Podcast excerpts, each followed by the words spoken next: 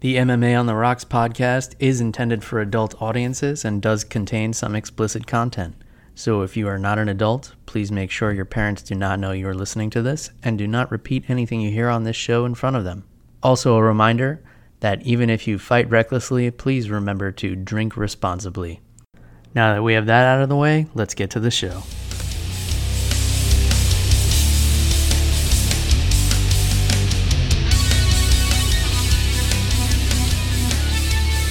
All right, welcome to MMA on the Rocks. My name is Bill Welker, and you are listening to episode number 61 of the podcast, or you're watching it on YouTube. We're back live on YouTube. It is Sunday, August the 20th, and I'm reunited with my co host, who's kind of been on and off the last couple of weeks, uh, mostly because of me and the. and the uh, disturbances I've had, or the good times I've had with family in town for the past month. Uh, I got my studio or spare bedroom back. So back in the old studio. For those of you watching on YouTube who watch regularly, uh, you'll recognize the scenery, I suppose. So I'm reunited with my co-host all the way from New Jersey, Jeff the Animal Wilson. Jeff, how are you doing this Sunday evening, my friend? Bill, I'm good, and I am glad to be back. It's been so long, uh, but now you know I'm back from vacation things are starting to settle down a little bit. I'll be a little bit more consistent. Uh, but dude, it's been all over the place. Everybody has their birthday in August for some reason. Yeah, yeah, a lot of August birthdays. So good to have you back. Uh, there hasn't been too much going on uh, in terms of MMA news uh, in the past couple of weeks. Anyway, I think the whole MMA world is kind of focused on this uh, Conor McGregor Floyd Mayweather match, which is only six days away from this very moment.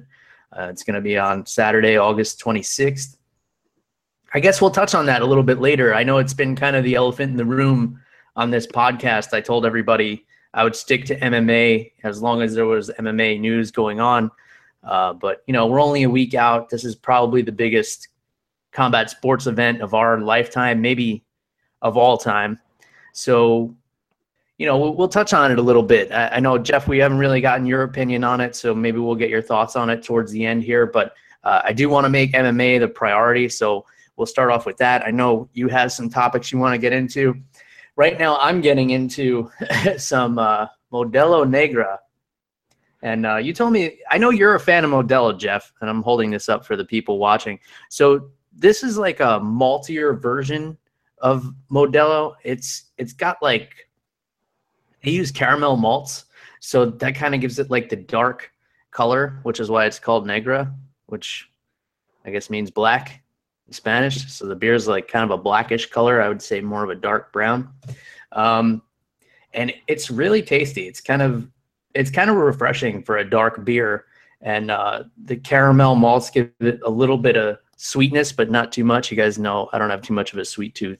Uh, so it goes super smooth and it goes great with this redemption bourbon I'm drinking. I'm not playing around tonight, Jeff. I'm uh, I'm double fisting here as we're podcasting. So I got my bourbon and I got my Negra beer here. So redemption bourbon.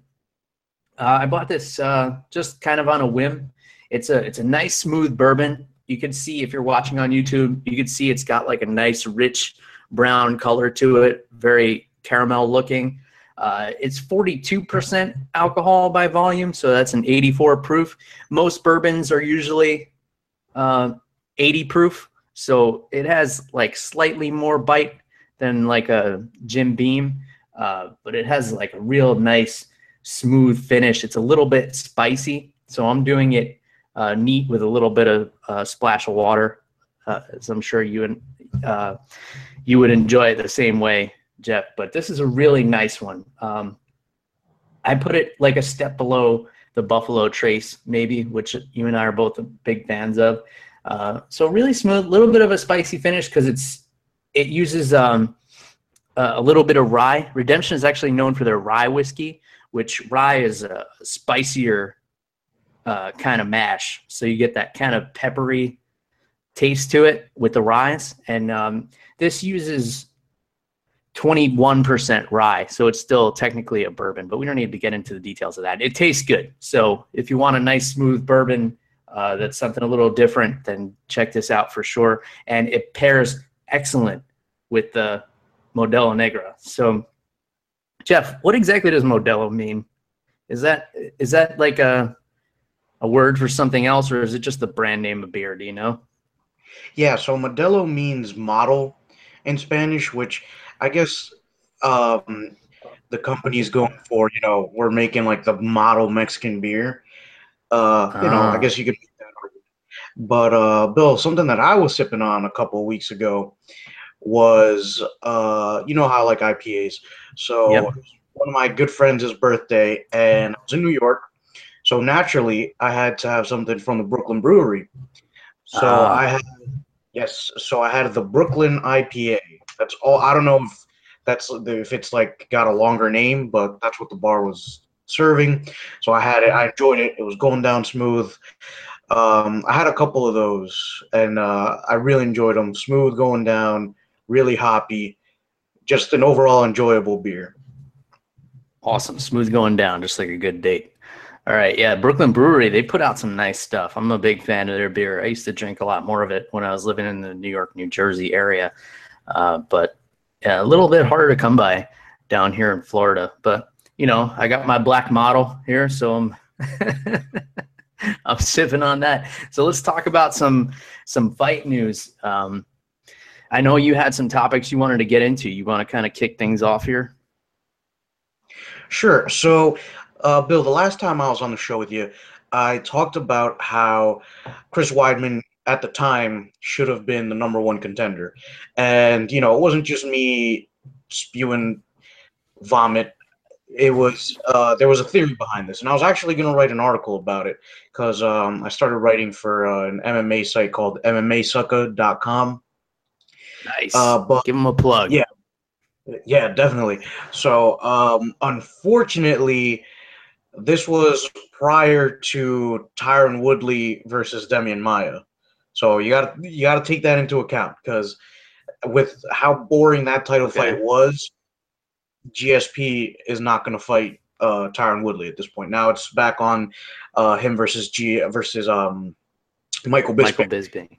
Yeah, so uh, I won't talk a little bit about that later. But uh, okay, so at the time, this is again pre um, GSP fighting Bisping. This was with the assumption that Bisping uh, didn't have a contender. That uh, GSP was going to fight the winner of the welterweight title bout.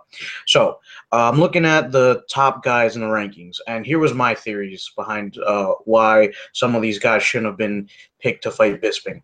So first up, we have Robert Whitaker, who, as everybody knows, is the interim champion. Yeah. Unfortunately, in winning the interim belt, he got injured against um, what's his name, Yoel Romero. So he had the knee injury. We don't know how long he's going to be out for, so that knocks him off the list.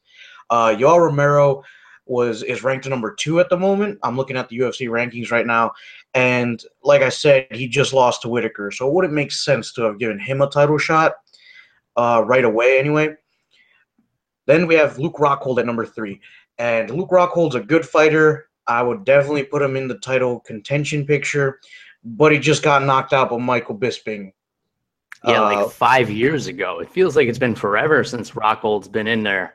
Um, it, and he's he's fighting David Branch, which uh, you know is no easy task. I, I don't understand why he took that fight personally because David Branch is a dangerous guy, and he's on like what an eleven fight win streak, and he doesn't have the name recognition. So if Rockhold comes out and smokes him, to the casual fan, he just smoked a nobody which does nothing for him. So I understand there's like a big bottleneck in this division right now, which kind of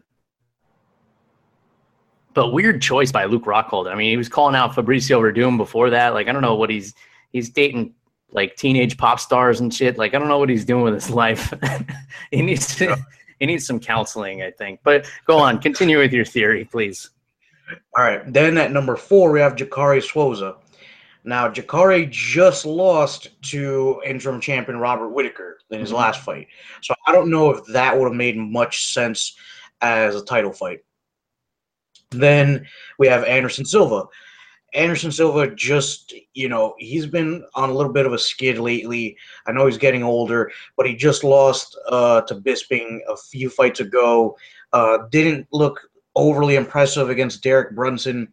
So you couldn't really justify giving him a title shot. So the only contender left was Chris Weidman. Uh, I mean, he looked great against uh, Kelvin Gastelum in his last fight. And I just thought that out of all these guys, he was probably the best choice at the moment. But again, now we have GSP, so that theory goes out the window. But um, you know, going back to what you were saying about David Branch versus Luke Rockhold, I agree, dude. I think that's a bad matchup for Luke Rockhold. David Branch is good. You know, he's pretty well rounded, and uh, like uh, I've said before on the show, I I was following him before he made it into the UFC, mm-hmm. uh, the second time, because uh, he did fight in the UFC prior, but uh, he was in the World Series of Fighting. And he was the light heavyweight champion and the middleweight champion at the same time. So, you know, that doesn't just happen. You know, the dude's talented. So yeah. I don't know if it was very smart for Rockhold to take that fight. Yeah, especially because it's like a lose lose situation. Because even if, if he comes out and smokes this guy, the average fan says, like, all right, well, who the fuck was that guy? And if he loses to him, that sends him so far down the ladder because most people don't realize how talented David Branch is. So for Rockhold to come in you know, it, doesn't really do anything for him if he wins and if he loses. At, so I think it's like high risk, low reward situation. But you know, I'm not his manager. Uh, I don't. I'm just a guy who drinks a lot of whiskey and watches fights. So yeah, that division is kind of a clusterfuck right now. And especially with uh, you know one of the top contenders, Gegard Mousasi, leaving to go to Bellator, um, you know that kind of like in a lot of people's opinion, the best middleweight isn't wearing the title right now. You know, he's a guy who got called last minute to fight Luke, fight uh, Luke Rockhold, uh, knocked him out, and then defended the title against, you know, uh, should be retired Dan Henderson, who only came out of retirement because he got an immediate title shot. Um, and, and, Henderson put a fucking beating all over Bisping's face in that fight. Uh, you know, Bisbing won the decision, but uh, he didn't look like it at the end of it. So yeah, middleweight division is really a mess. GSP is not helping anything. I um I recently watched the new Kickboxer movie. It's the the okay. sequel. So the the original Kickboxer with Jean Claude Van Damme, of course. There's a new one on Netflix. Now, if you like these old like corny martial arts movies, I suggest checking this out. I put it on like thinking I was going to turn it off 20 minutes in, and I wound up watching the whole thing. So GSP is in it, and and uh, Cain Velasquez and Fabricio Werdum are in it as well, and of course Jean Claude Van Damme plays like the instructor, and it's like the old corny martial arts movie plot where like his brother gets killed in a Muay Thai tournament, and he has to avenge his death, and he trains for three weeks, and uh, all of a sudden he's able to gut out, you know, I won't ruin the ending for you, but he's able to, you know, make a gutsy performance against uh, the the main bad guy is played by Batista, the former WWE wrestler. He plays like the Muay Thai champion. The guy's totally not built like a Muay Thai fighter at all because he's built like a brick shithouse. Uh, but um, GSP plays like the drunk henchman of, of uh, Batista. He's like the gatekeeper guy. And uh, him and Jean Claude Van Damme have like a pretty cool fight scene in the movie. But it's like worth a watch. Like if you, it just for the nostalgia of the kickbox, the original kickboxer movie, and like that cheesy martial arts movie plot. Like it's worth a look on on Netflix if you got nothing better to do. So I enjoy GSP in that.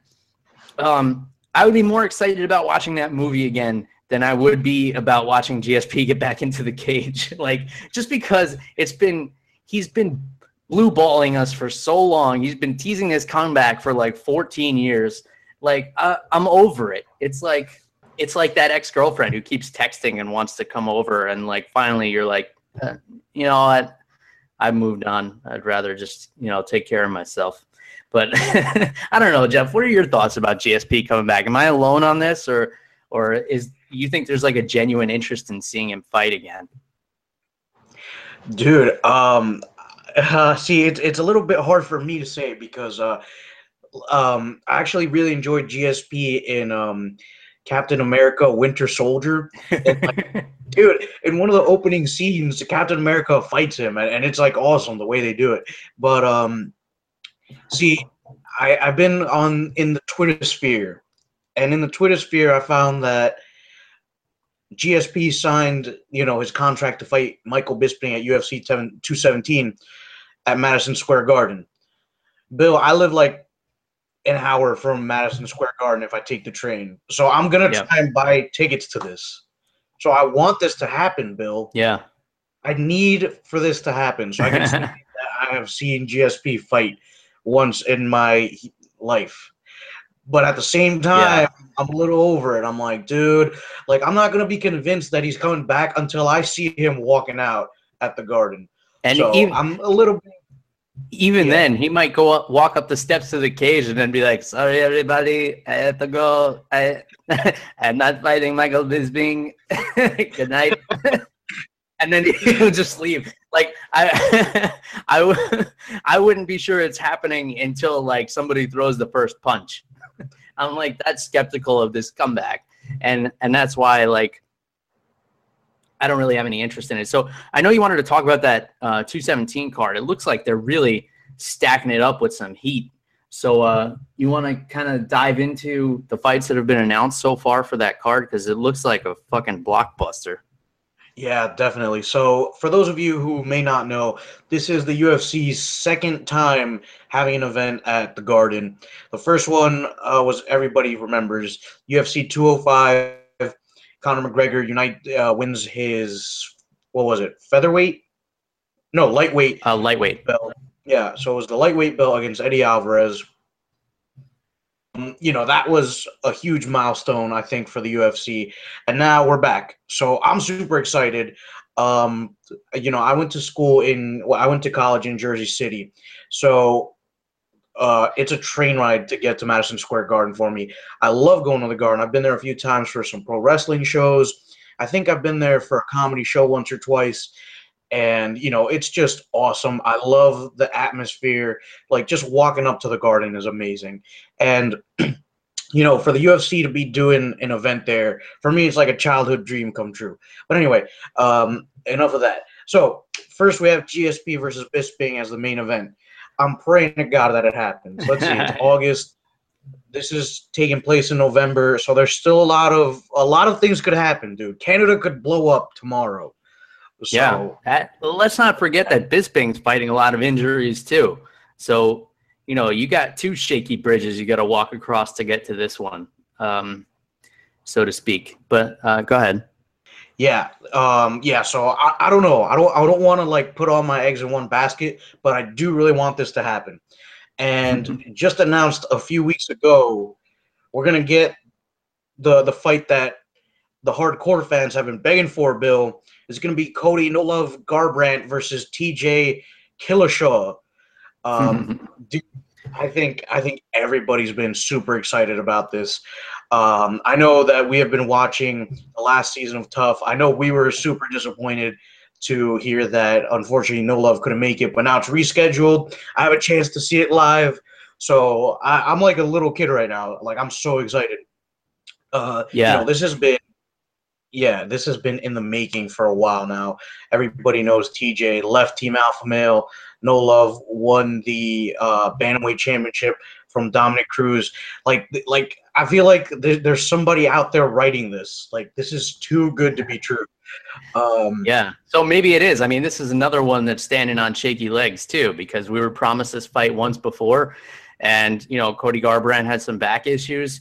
So once you have back issues um, you know, if he gets in there training too hard, uh, the back is something that once it goes out, there's always a risk of it going out again. So I, I hate to be like Captain Misery here because I'm in a very chipper mood um, with all my recent company leaving, and I've got my bourbon and my black model beer. Uh, I'm feeling great right now, but uh, I am a little bit, uh, you know, skeptical on this one. The the skeptical hippo as uh, Brendan Schaub puts it. Skeptical hippo eyes. Super, super skeptical. So, uh, what what else we got going on in this card? Let's uh, let's see what we what else we have lined up that that might be a sure thing here. Yeah. So, out of the other fights that have been announced, there were two more that stuck out to me. So, the first one is Corey Anderson versus Patrick Cummins mm-hmm. at light heavyweight. So to me, that looks really okay. interesting. I think it's a good style matchup. Corey Anderson, he's an okay wrestler, got really good striking, and Patrick Cummins, he's got the mustache that gives him power. I mean, he He's a tough dude, really good wrestler. So we'll see where that one goes. And then the other one that stuck out to me was Curtis Blaydes. I don't know too much about him, but he's going to be going up against Alexei Oleinik, who is yeah. a really tough customer. Uh, He's got a couple wins in the UFC already, so he's someone to keep an eye on. Yeah, for sure. Um, Corey Anderson, for me, every time I think of him now, I'm I'm thinking of uh, Cormier after he beat Rumble Johnson and Jimi Manuwa was in the audience, and Cormier was like, "You beat Corey Anderson."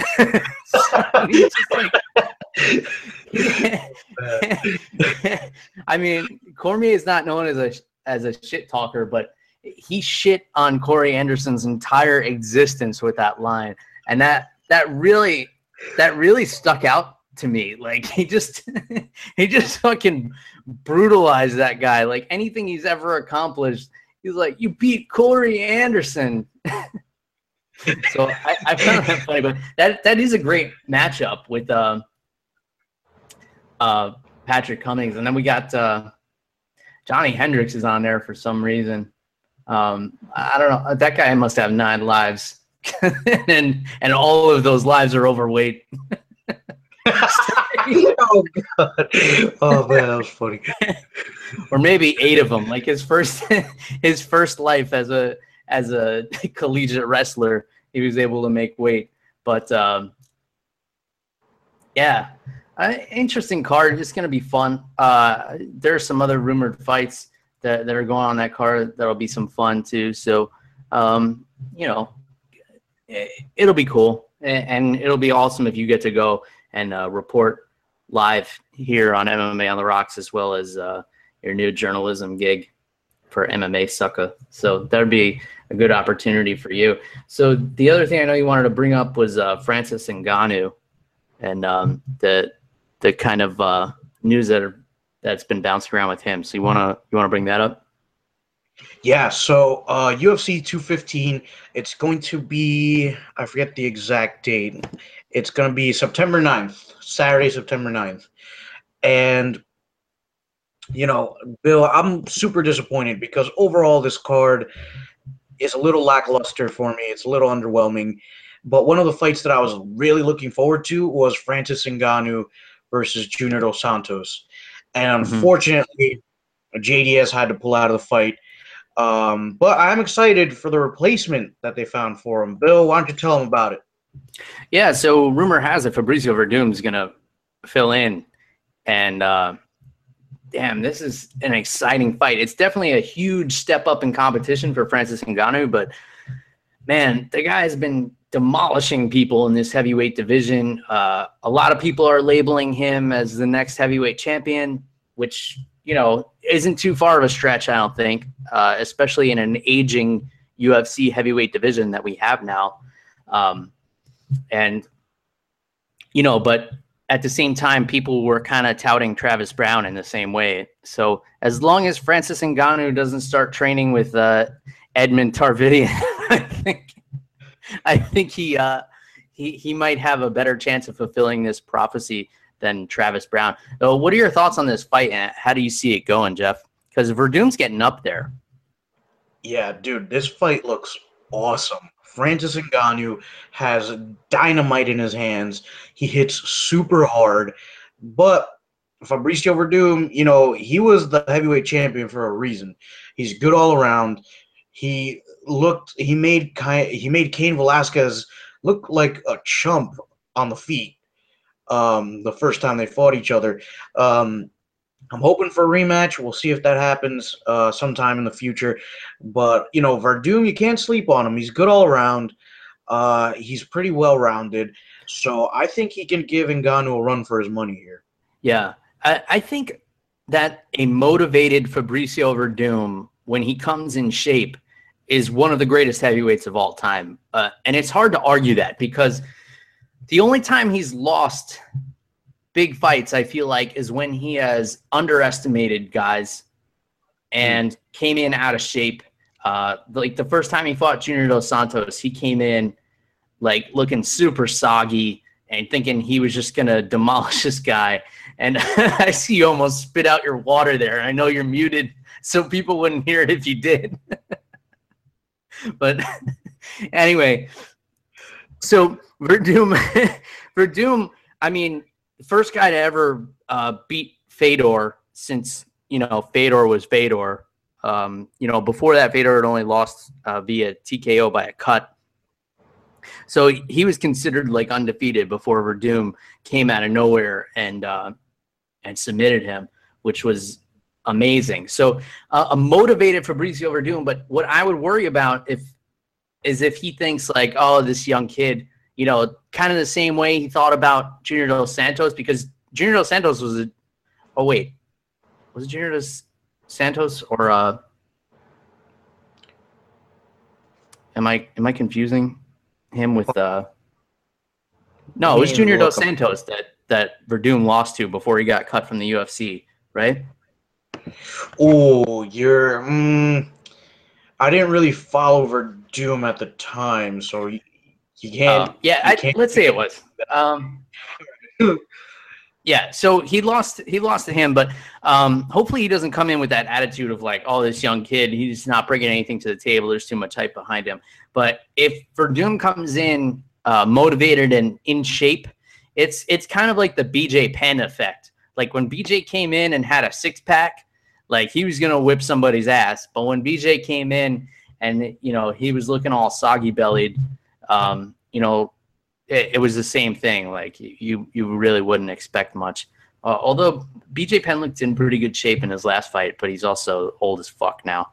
So there's that. Um, but while we're on the topic of this heavyweight division, uh, recently lost somebody who we haven't talked about in a while because he's been suspended by USADA, but uh, he was released from his UFC contract and he signed with Bellator, and that's uh, former two-time, I believe, heavyweight champion Frank Mir. So Frank Mir goes over to Bellator. Uh, Roy Nelson recently had gone over there. So their heavyweight title is kind of vacant right now. It and they're talking about doing like a tournament. You know, they got Bobby Lashley over there. They got, you know, they they've got some pretty big name heavyweights going on over there. So a tournament might be something interesting. But what do you think about Frank Mir's departure from the UFC, and uh, what do you think about his future in Bellator. Oh, and of course they have Matt Mitrione over there who just knocked out Fedor in a really epic fight. So, uh, what do you think about the landscape of their heavyweight division? What do you think about Frank Mir leaving, Jeff? Oh man, dude, I'm a big fan of Frank Mir just because he he has some of the best jiu-jitsu. Well, before uh, Werdum returned, I thought he was one of the best jiu-jitsu guys in the heavyweight division. Mm-hmm. He's got a lot of submission finishes. He might be he might have the most submission finishes in heavyweight history. Don't quote me on that. I'm not too sure about the stats, but uh, I'm a big fan of his. And unfortunately, I feel like he, you know, he he's past his prime a little bit, and it's not through any fault of his own. Uh, he had a really bad motorcycle accident a few years back, and ever since then, he hasn't he hasn't looked like the same guy in the UFC. Uh, he's getting up there in years. Um, you know, he's improved his striking a little bit, but there's only so much you can improve at this point. You know what I'm saying? Uh, so, you know, I'm excited to see him at Bellator now because it's a new challenge. And like you said, that their heavyweight division is still a little bit young. Yeah. Um, so it, it'll be interesting to see him there. Yeah. Um, I mean, Mir had a, a, lot of bright spots after that motorcycle accident. I mean, he beat Nogueira twice. Uh, he submitted Brock Lesnar, um, who went on to become the UFC champion, um, and uh, submitted Nogueira, actually. I think he's got probably some of the most aggressive jiu-jitsu in the history of the sport in any division. Uh, you know, up there with Jacare. Jacare's jiu-jitsu is very aggressive, um, but you know Mir's broken guys' arms twice inside the octagon, and that's fucking savage. and uh, I think it's interesting. Uh, there's a lot of interesting matchups for him over there. You know, with Roy Nelson, Matt Mitrione, Bobby Lashley, and uh, you know whatever he was on that got him suspended, he'll be able to continue using that in Bellator because, as we know, uh, Bellator is a little more relaxed about their anti-doping policies. Uh, you know, with guys like Bobby Lashley roaming around over there, uh, you know, I don't think they're having him piss in a cup every five seconds. So, you know, that's just a hunch. But again, you know, what do I know? Um, so another big announcement uh, that was made by Dana White recently is that uh, Kevin Lee and Tony Ferguson are going to fight for the lightweight interim title. Uh, obviously, Conor McGregor is going to be tied up for a while. Uh, Tony Ferguson was supposed to fight Khabib Nurmagomedov for that title, but Khabib couldn't make weight. A lot of people were upset about this. I understand a lot of people are big fans of Khabib, and for good reason. You know, statistically speaking, he's ranked as the number one contender uh, on a lot of people's charts. But I can't really justify putting this guy in another interim title fight when he tried to make weight for the last interim title fight and his liver failed and he had to be taken to the emergency room. This is not just a guy who like couldn't make weight and he was like over the limit. Like his liver shut off because he was cutting too much weight. And he's missed weight before. He's almost died trying to make weight before. I think the guy should not be considered a lightweight. And I think a lot of athletic commissions might agree. California, for example, probably would not sanction him to fight in the lightweight division. Uh, Vegas might not uh, as well, but definitely not California. They didn't let uh, Renan Barão fight at bantamweight, which is why he had to have a catchweight fight with Aljamain Sterling at the last UFC pay per view. Um, so uh, I, I understand why people are upset that Khabib's not getting the recognition he deserves as the number one contender, and Khabib is rightfully upset. But at the same time, like the guy's just not a lightweight anymore. Like he's he's too big. Like you gotta you gotta move up, or they gotta add like a 165 pound division, something like that. So, what are your thoughts on Khabib, Jeff? Are you, are you kind of on the same page with me with him not being lightweight? And what are your thoughts on the announcement of Kevin Lee versus Tony Ferguson for the interim title. Yeah, I agree with you, Bill, because you know, Khabib, the history speaks for itself, man. At this point, there's very little that someone could probably say to me where I'd be like, sure, give Khabib a shot at 155. I just, I don't think you can convince me anymore at this point. And don't get me wrong, the dude's an awesome fighter. Um, he's one of the scariest guys at 155 but he can't fight at 155. I mean, like you said, his liver failed him. Like once your body starts telling you that you can't do it, you just you can't, unfortunately. Um, you know, liver's important. It's one of those organs, like you know, it, it can regenerate. So, like if you cut it in half and donate it to somebody, you'll be fine. But once it shuts down completely, I think there's a problem. Uh, so, moving to the Kevin Lee versus Tony Ferguson. Dude, I'm amped for that one. Um, I think I didn't. I knew they were going to fight each other. I was unaware that it was for an interim belt. But dude, it looks like an awesome matchup. Mm-hmm. Um, you know, Tony Ferguson's got the long arms. He's good all over the place. And Kevin Lee, you know, he's he's coming up. He just beat Michael Chiesa, um, which you know there was some debate about. But you know, he, overall he's he's fun to watch. He's exciting. So I think this is a really really good matchup for the lightweight division. Yeah, for sure. I think this is a really exciting fight, and I can actually get amped for it because I know both of these guys are going to show up, and that's kind of the X factor lately. Um, not just in this division, but in general. I mean, we were talking about it earlier with the middleweight division. You just got so much bullshit going on with guys pulling out of fights and guys wanting money fights and whatever other nonsense uh, is going on, uh, you can bet that Kevin Lee and Tony Ferguson are going to show up on fight night ready to fight. And those are the kind of guys I want to see fight. Um, you know, Khabib is one of the scariest guys, not just at 155, but in the UFC. I think he's one of the scariest guys. Just uh, ridiculous grappling ability, but I, I think the guy's just not a lightweight anymore. And I think somebody needs to sit him down and, you know, maybe he could put on a little weight, but I honestly think he would be fine at 170. I think he would be very competitive there. I mean, we've seen a lot of guys move up to that weight. Rafael dos Anjos, for one, who could be manhandled, uh, is doing the same jump up in weight. Uh, you know, Cowboy Cerrone moved up. So, uh, you know, Nate Diaz did well at 170 when he had to. Uh, so I think, you know, 170 would be fine for Khabib. Maybe we're going to see some weight divisions added. I know there's been rumors and some new weight classes have been approved by certain athletic commissions. So maybe the UFC will adopt those. But yeah, this is going to be an awesome fight because you know it's two guys that are going to show up uh, ready to scrap. So I'm excited about that fight announcement, and uh, I think I'll get more excited as it gets closer.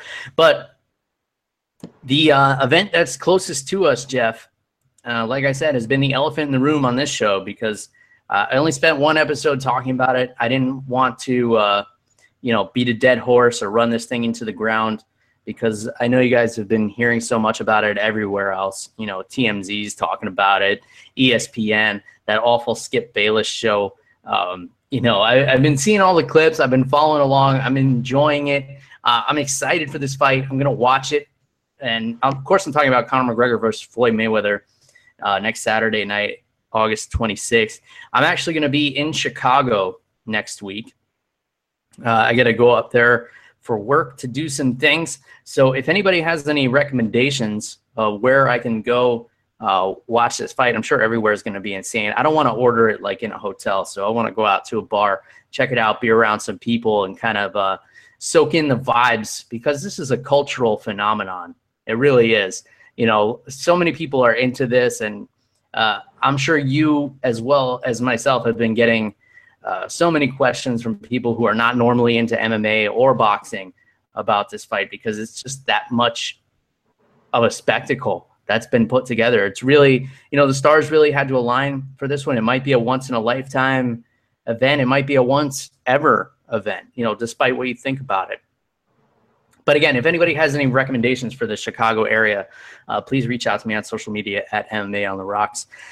So, Jeff, Conor McGregor versus Floyd Mayweather in a boxing match with eight ounce gloves, as we found out last week.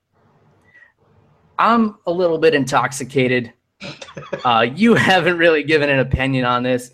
Let's just jump into this one. And, uh, you know, for those of you who are sick of hearing about this, I apologize. If you want to hear more of my take on it, go back to episode 54 and uh, you can hear a little bit more about it. Uh, I decided to segregate the episodes to, you know, give everybody a break from it. But let's do this thing, Jeff. I'm, I'm about three bourbons and two beers in. So, uh, what what's your take on this fight, and and uh, what do you expect from it? And are you shelling out the hundred bucks to watch this thing? You know, Bill, I'm not gonna lie. I was really considering ordering it. Um, I probably will. I think, um, you know, a friend invited me to a barbecue, but my dad really wants to watch it. So I figured, you know, I'll stay home and just have some people over. We can each put in like 10 bucks or something. Mm-hmm. Or because, um, I agree, man. Uh, like I don't really care for boxing, unfortunately, outside of like a couple of matches every now and then. Uh, I am a fan of Canelo Alvarez, as I've said before. Um, but you know, like you said, this is a once in a lifetime thing. This might be a once ever thing. Like this is probably the biggest fight in combat sports history. And I know a lot of people say that, but I think it is, man. I think you have the top guy in boxing and then the top guy in another combat sport. Mm-hmm. You know, and this is what mixed martial arts is about, dude. This is what um, the Gracies did the Vale Tudo fights for, uh, which translates into everything goes, you know, to to demonstrate other martial arts against each other. And I think that this is the epitome of you know, can a martial artist who who has, you know, focused on everything hone it in into one skill and you know, is he a master of just that one skill? Um, you know, when you consider that he's had to dedicate time to other skills. So I yeah. think that that is super interesting. Uh, but with that said, I don't think McGregor has an actual chance here. Yeah, yeah. I mean, I, I don't want to cut you off, but we we all know how this thing is supposed to play out. Um, but there is that what if, you know. I, obviously, he's unorthodox, and there's all these different X factors. He's the biggest believer of himself. Uh, anywhere before I go on, I, I want to let you uh, finish your thought there. So we know how this thing's supposed to play out, but go on, please. Yeah, but like you said, dude, there's that one sh- chance. I mean, he could land. I mean, we've seen that left hand. I mean, that left hand almost killed Jose Aldo. So it's not like it's not like McGregor can't box. I mean, clearly he can strike. Um, I mean, that's one of his best weapons are his hands. That's how he's won most of his fights. Um, so you know we have that, and it's it's so hard to to really rule him out completely because, like you said, he has that one shot. I mean, if he can land that one, you know, left hand, I mean, that thing is a pile driver, dude. So it's it's like that is kind of the reason I want to order it. Uh, I think that is ridiculous that pay per view is charging a hundred dollars um, because you know my gut is telling me that McGregor Mayweather is going to pull it out at the end. I mean, he's been boxing his entire life. Yeah. Uh, but to be fair, you know, the Mayweather Pacquiao pay per view is also hundred dollars, and it was the same sort of thing. Everybody's gut said that Mayweather was going to win the fight against, you know, pretty much a washed up Manny Pacquiao, um, who, you know, that fight had been way overhyped and, and uh, was it, it, took place like five years later than it should have. Um, but it was the same sort of thing. Everybody, and it was the highest selling pay per view of all time because people thought Pacquiao had a chance of, you know, landing that big shot on Mayweather. Um, and, you know, truthfully, that's the reason why a lot of people watch Floyd Mayweather fights is to watch him lose. And he knows that and he enjoys that because he's getting that, he's getting their money in his pocket. And uh, if this is indeed his last fight, which, you know, who knows? Because the guy's going to be broken the next five to eight years. Let's be honest. Um, he's not very smart with his money or paying his taxes, um, and, and, he blows he blows through so much of it that um, you know he may have to do something in the future. But if this is his last fight and he knows he's getting everybody's money, like, eh, what does he care? You know, if he gets knocked out, eh, he could just say like, oh, you know I'm almost 41 years old and I've been doing this my whole life and I've been taking so much damage and this and that. Um, so I think it's a huge win for both of these guys. Uh, I'm really glad to see an MMA fighter make this kind of payday for sure. Uh, because I think it'll really resonate in the MMA community and it'll start to reflect how much these guys are worth. Uh, because you know, you and I have both known professional fighters and trained with professional fighters personally, and we see how hard they work and the hours they put in and what they put their bodies through. They're definitely worth more money than what they're getting paid. So, all the credit in the world for to Conor McGregor for going out and coming from nothing, coming from you know collecting welfare checks in Ireland uh, to making a multi-million dollar pay payday uh, here in the United States uh, as you know one of the highest paid combat sports athletes of all time, definitely the highest mixed martial arts uh, fighter of all time by like tenfold. Um, it, it's awesome. It's awesome for the sport. It's I, I, feel like it's giving boxing a little jolt too because you're seeing a lot of boxing uh, enthusiasts come out of the woodwork to speak up about this, and they're getting some attention. Uh, we're seeing like uh, Paulie Malignaggi get a little bit of a boost. You know, former boxing world champion who came to spar with Conor McGregor, sloppy and out of shape as fuck, and got slapped around a little bit. Maybe he only got slapped around for 15 seconds, and those are the and that's the clip we saw on the internet. Maybe not, but uh, I think he should have known better going into that situation because he knows he's going into a media spectacle. I think Paulie's just really like an honest, you know, uh, stand-up guy who thought like, yeah, we talked some shit to each other, me and Conor, but I'm going to help him out with his training camp, so we're just gonna spar and it's gonna be legit. It's like, no, you were brought in there to look like an asshole. Uh, and I'll tell you what. Uh, did you see the clip, Jeff, of Paulie Malignaggi getting knocked down or pushed down, and, yeah. and uh, you know, kind of the the reaction to that? How Paulie said like it was a push down. Did you see all that? Yeah, I did, and I mean, it did look like a little bit of a push. Um, but at the same time, it looked like Conor also landed a couple good shots on him. I mean, I don't know.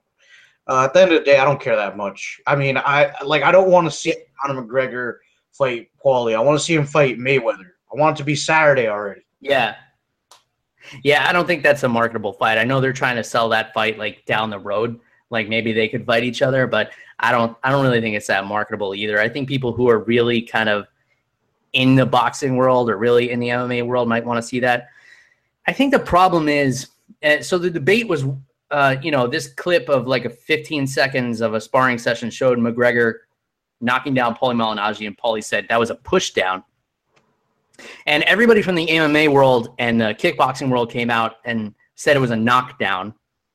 And everybody from the boxing world, and now I'm generalizing, of course, everybody from the boxing world came out and said this is a pushdown. I think the reason and the explanation for this is if you're in the MMA world, like me, I come from a wrestling background. Nobody's going to take me with one hand and push me to the ground because I'm a fucking grown man and and I know how to stand on two feet. You're not gonna if you're the same size as me, you're not gonna take one hand on the back of my head and push me to the ground unless you've rocked me or wobbled me first. And I think that's the difference. So on a boxing scorecard, it may not count as a knockdown, but to an MMA fighter or someone with an MMA background, like your ass got knocked down. It doesn't matter how you got there. like so I did something to you and you fell down. like I don't know what a, I don't exactly know what a push down is. Like even boxers that I train with, they're not they're not trying to push anybody to the ground with one hand, but by their head. Like I, I've, this thought has never even crossed my mind. Like I saw him get hit a couple of times, and then he hit the floor. You know, eh, I and then you know after they slow it down, I could see McGregor's hand kind of like helping him to the floor. But the bottom line is, you showed up sloppy and out of shape to a sparring session you had no business being in in the first place, and once some video got released of it, you got embarrassed. Now this is the uh, you know passionate MMA analyst side of me speaking, of course. Uh, I don't have much of a boxing background, and I don't really have too much empathy for Paulie Malignaggi and, and, what he went through. I don't really think I've ever even seen one of his fights, but yeah, uh, not looking good. I mean, you know, you're walking into a media media circus, and the the guy, you know, when you walk in the room, only Conor McGregor's photographers are there. So yeah, you might have slapped the guy around for the rest of the 35 minutes and change. Uh, but you know more people are going to see that 15 second clip of you getting knocked down or pushed down uh, than you know any interviews he's doing uh, saying anything contrary to the fact so a little bit of a rant there fueled by bourbon uh, redemption bourbon please please be a sponsor uh, if you're interested uh, but any any reaction to anything i just kind of broke down there jeff uh, not too technical, just kind of you know one guy's opinion.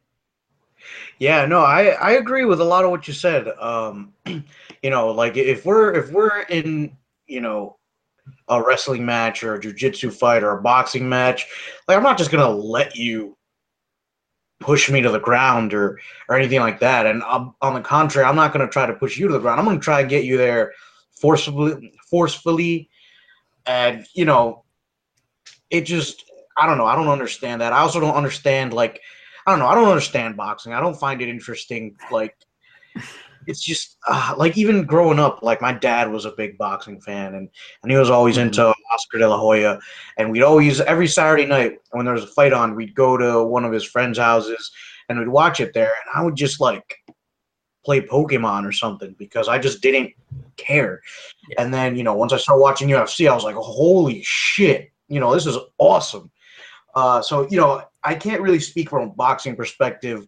I also didn't know who Paulie was until Conor McGregor like yeah, Yeah. So I'll be honest with you, Bill. Like I, I really don't care. Like I'm sick and tired of hearing about it. I just want to see if McGregor has a shot against Mayweather. Honestly. Yeah, I think that's what a lot of people want to see. You know, even boxing fans. Uh, like I said, a, a big reason they tune in is is to see Mayweather lose. Like he's a, he's a shitbag of a human being. Uh, I think five counts of domestic violence, which uh, during the whole press tour, McGregor was not allowed to bring up because that was part of their contract. I think uh, that's something that's not widely talked about. So he was able to shit on him for not being able to read and nice. and, and, some other dirtbag things he's done. But uh, this is a guy who has put his hands on women five separate times uh, and, and is basically, you know, he's a piece of shit, which is why people want to see him lose, but he just doesn't because he's so good at this one thing that he does. Um, and I think he's really confident. Uh, of course, he's been going and saying, you know, he tries to build up Conor and say like, oh, he's bigger and stronger and faster. Like on paper, he should beat me. Um, for those who don't follow boxing, this is something Floyd Mayweather has always done. He has always praised his opponent and always kind of built them up to sell the fight. And he loves everybody who hates him because they're paying to see him lose and they're still putting money in his pocket. So he doesn't care about that. Um, so that's kind of long and the short of it. That's, uh, you know, two MMA guys perspective, but God damn, I can't get over it. Like getting pushed down by your head by a, a grown man. like I don't care how off balance you are. Like sometimes you slip. Like if you if you want to say you slipped like that, but you're gonna say it's a push down and another and another man who's your size push you down by your head with one hand. Like, what are you doing with your life? I don't. I don't. I don't. this is just comical to me. Like, but you know, then again, you know, boxing, you know, you distribute your weight differently. So, uh, you know, I, I grew up wrestling where you, you learn to lower your center of gravity, and you know, you the objective is to stay on your feet. And um, I, I don't know, uh, I don't know, I just don't know, Jeff. So we might as well, unless you have uh, any other kind of culminating thoughts over you know the last couple of weeks we haven't been talking or any other interesting drinks you've had lately? You know we could kind of wind this thing down here. Yeah um, i did want to point out a local beer that i had when i was in florida because i was at fort myers and mm-hmm. i had a beer called high five. It was pretty good. I, I got a little citrus taste from it and the hoppiness was awesome. So definitely mm-hmm. recommend that bill. You might be able to get your hands on it a little easier than i can up here. Is High Five the brand or is that the kind of beer it was? Like, is that the brewery? I want to say it was the brewery. High right. Five. Not sure. I'll check it out. Yeah, I'll look into it. So, this podcast has been brought to you by Redemption Bourbon and uh, Modelo Negra, not because they're sponsors, just because, um, you know, that's what I was drinking to make me go on that little rant at the end there grown men getting pushed down by with one hand. like, I can't. I can't. Nobody's talking about that. Like, like, bro, why'd you let him push you down with one hand to the floor? You're a world champion. um, oh. Anyway, push down or knock down. Uh, I think Paulie, you know, got the shit end of that sparring deal, no matter how much they paid him. Uh, so if you want to get a hold of Jeff, he's on Twitter at animal underscore Wilson. So he always loves uh, talking about MMA and getting some good drink re- recommendations. I do as well. You guys know you can reach me at MMA on the Rocks, Twitter, Instagram, Facebook. MMAonTheRocks.com will now lead you to the Facebook page, which uh, has everything you need on it. Basically, took everything from the .com site and moved it over to Facebook because a lot more people were getting a hold of me that way. Anyway, if you really want to send me an email, it's MMA on the rocks at gmail.com. So that's how you get a hold of us. Let us know what you're thinking and drinking. Uh, stay over the top and under the influence. Thanks for tuning in. Cheers, everybody. Goodbye.